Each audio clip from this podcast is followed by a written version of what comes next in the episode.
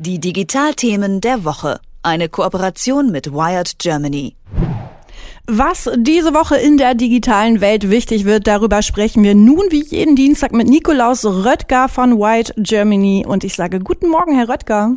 Schönen guten Morgen. Herr Röttger, heute geht es vor allem um das Thema Auto zunächst. Der 100. Geburtstag von BMW ist heute Thema. Gestern fand dieser ja in München statt mit mehr als 2000 Gästen in der Olympiahalle. Die Veranstaltung wurde ja weltweit auch an die BMW-Standorte per Livestream übertragen. Was waren denn dort vor allem Themen gestern? Naja, spannend finde ich, dass äh, BMW 100 Jahre feiert, aber ähm, gar nicht so viel zurückblickt, sondern versucht tatsächlich nach äh, vorne zu schauen, was passiert eigentlich in den nächsten 100 Jahren.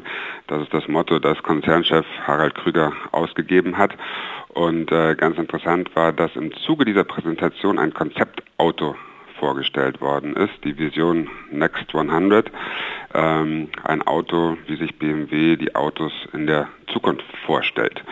Also die Konzerne, Autokonzerne sind ja irgendwie groß herausgefordert im Augenblick. Zum einen beim Thema Elektromobilität. Da geht es darum, ähm, können Autos weit genug fahren, wie lange hält der Akku, wo kann man aufladen. Ähm, es geht um große Fragen, wollen wir eigentlich überhaupt noch allein ein Auto kaufen? Ähm, verliert das Auto nicht vielleicht auch ein bisschen seinen Wert als Statussymbol, kennen wir alle. Carsharing ist ein großes Thema in den Städten. Und dann natürlich auch das dritte Thema ist autonomes Fahren. Wollen wir noch selber fahren oder übernimmt das in Zukunft eine Software? Und da gibt es ein paar spannende Ideen, die BMW in dem Konzeptauto vorgestellt hat. Intelligente Autos werden immer wichtiger, Sie haben es eben schon erwähnt, und ähm, auch äh, künstliche Intelligenz wird zunehmend wichtiger, besonders im Hinblick auf Korea. Ja, stimmt. In Korea findet was Spannendes statt. Äh, heute Nacht. Ähm, lassen Sie mich noch kurz, fällt mir noch ein, ein Wort zu dem Konzeptauto äh, erzählen von BMW, weil ich da ein paar äh, spannende Sachen fand und dann kann man gleich im Zuge dessen auch nochmal auf das Thema künstliche Intelligenz äh, kommen. Also das Auto, das BMW dort gezeigt hat, ist so bronze-golden, schaut auch total futuristisch aus, wie aus einem Science-Fiction-Film und ist im Prinzip sowas wie ein Rechenzentrum. Ähm, eigentlich ein fahrendes Rechenzentrum, ein fahrender Computer, knapp fünf Meter lang. Und äh, innen drinnen gibt es im Prinzip so stellt sich BMW vor, gar keine richtigen Armaturen mehr. Also das, was wir heute kennen mit Anzeige und Spritanzeige und so verschwindet alles, sondern soll zukünftig sozusagen auf die Windschutzscheibe projiziert werden. Äh, in dem Auto gibt es dann 800 kleine bewegliche Dreiecke, die sind so in den Türverkleidungen drin und im Armaturenbrett. Äh, live Geometry ähm, nennt BMW das und das soll sozusagen, ähm, die sollen dabei helfen, mit dem Fahrzeug zu interagieren oder dem Fahrzeug helfen, mit dem Fahrrad zu interagieren.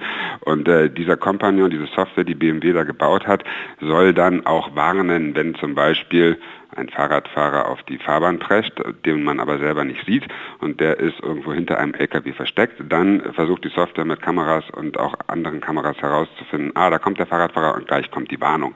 So, BMW war wichtig, das Auto kann dann selber fahren, aber wenn man möchte, ähm, kann man eben selber noch zum Steuerrad greifen, obwohl das eben auch gar kein Steuerrad mehr ist in dem Auto, sondern tatsächlich eher wie so eine Flugzeugsteuerung aussieht. Ähm, das heißt, BMW glaubt daran, dass wir alle noch großen Spaß haben am Autofahren und das zwischendurch auch selber machen wollen in Zukunft. Ich freue mich auch, wenn Autos tatsächlich irgendwann autonom fahren und man nicht mehr durch den Stadtverkehr äh, Stop and Go äh, zuckeln muss, sondern das Auto äh, selber übernimmt. So, man sieht aber an dem Beispiel, Software wird immer wichtiger, auch in Autos und im Prinzip, ähm, wenn man sich so Hersteller wie Tesla anschaut, der amerikanische Elektromobilitätshersteller, die bauen im Prinzip, so will ich jetzt überspitzt sagen, ein Auto rund um Software. Das heißt, wenn man so einen Tesla zu Hause hat, dann kann man den nachts ins WLAN hängen und dann kriegt er ein Update. Also Software spielt bei Autos immer eine wichtige Rolle und diese Software muss natürlich auch schlau sein. Das heißt, ähm, die muss lernen, die muss verstehen.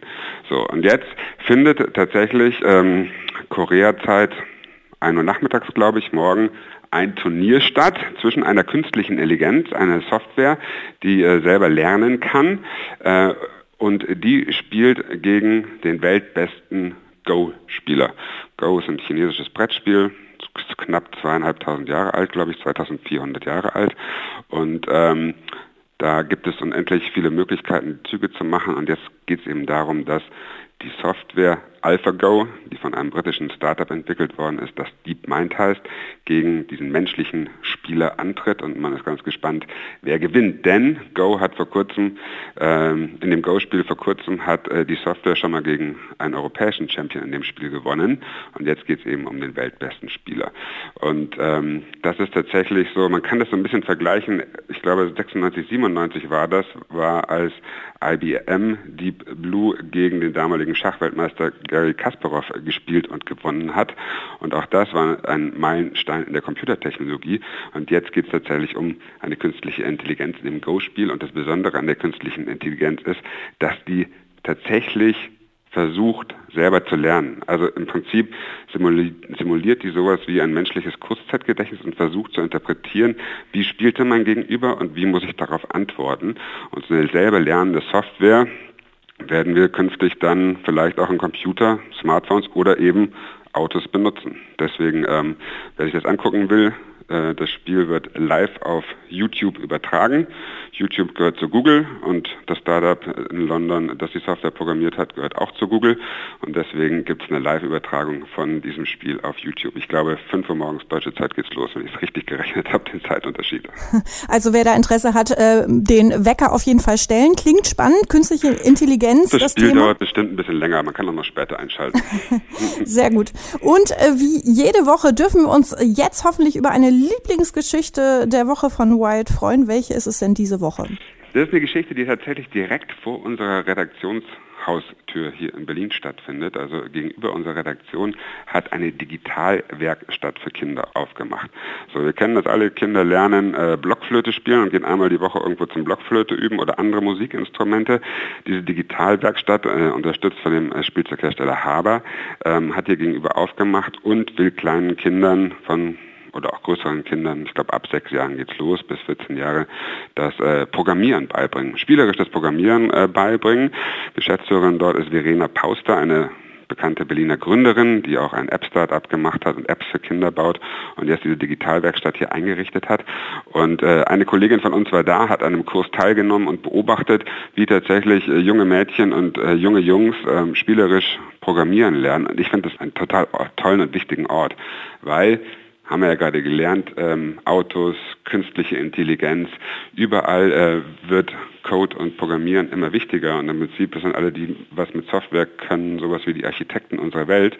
Und da in Schulen noch relativ wenig mit Programmieren gemacht wird und relativ wenig Kindern beigebracht wird, finde ich sowas ähm, wie eine Digitalwerkstatt für Kinder, wo die spielerisch lernen können zu programmieren und 3D-Drucker zu bedienen und da einmal die Woche hingehen können in so einem Kurs, finde ich eine ganz tolle Idee und ich glaube, sowas braucht man viel mehr und äh, sowas äh, müssen wir machen, um unsere Kinder auszubilden und auf diese digitale Zukunft, die ja schon längst äh, gar keine Zukunft, sondern Gegenwart ist, ähm, fit zu machen. Das denke ich auch. Herr Röttger, vielen Dank für das Gespräch. Was diese Woche wichtig wird in der digitalen Welt, haben wir mit Nikolas Röttger von Wyatt besprochen. Vielen Dank. Herzlichen Dank, schönen Tag.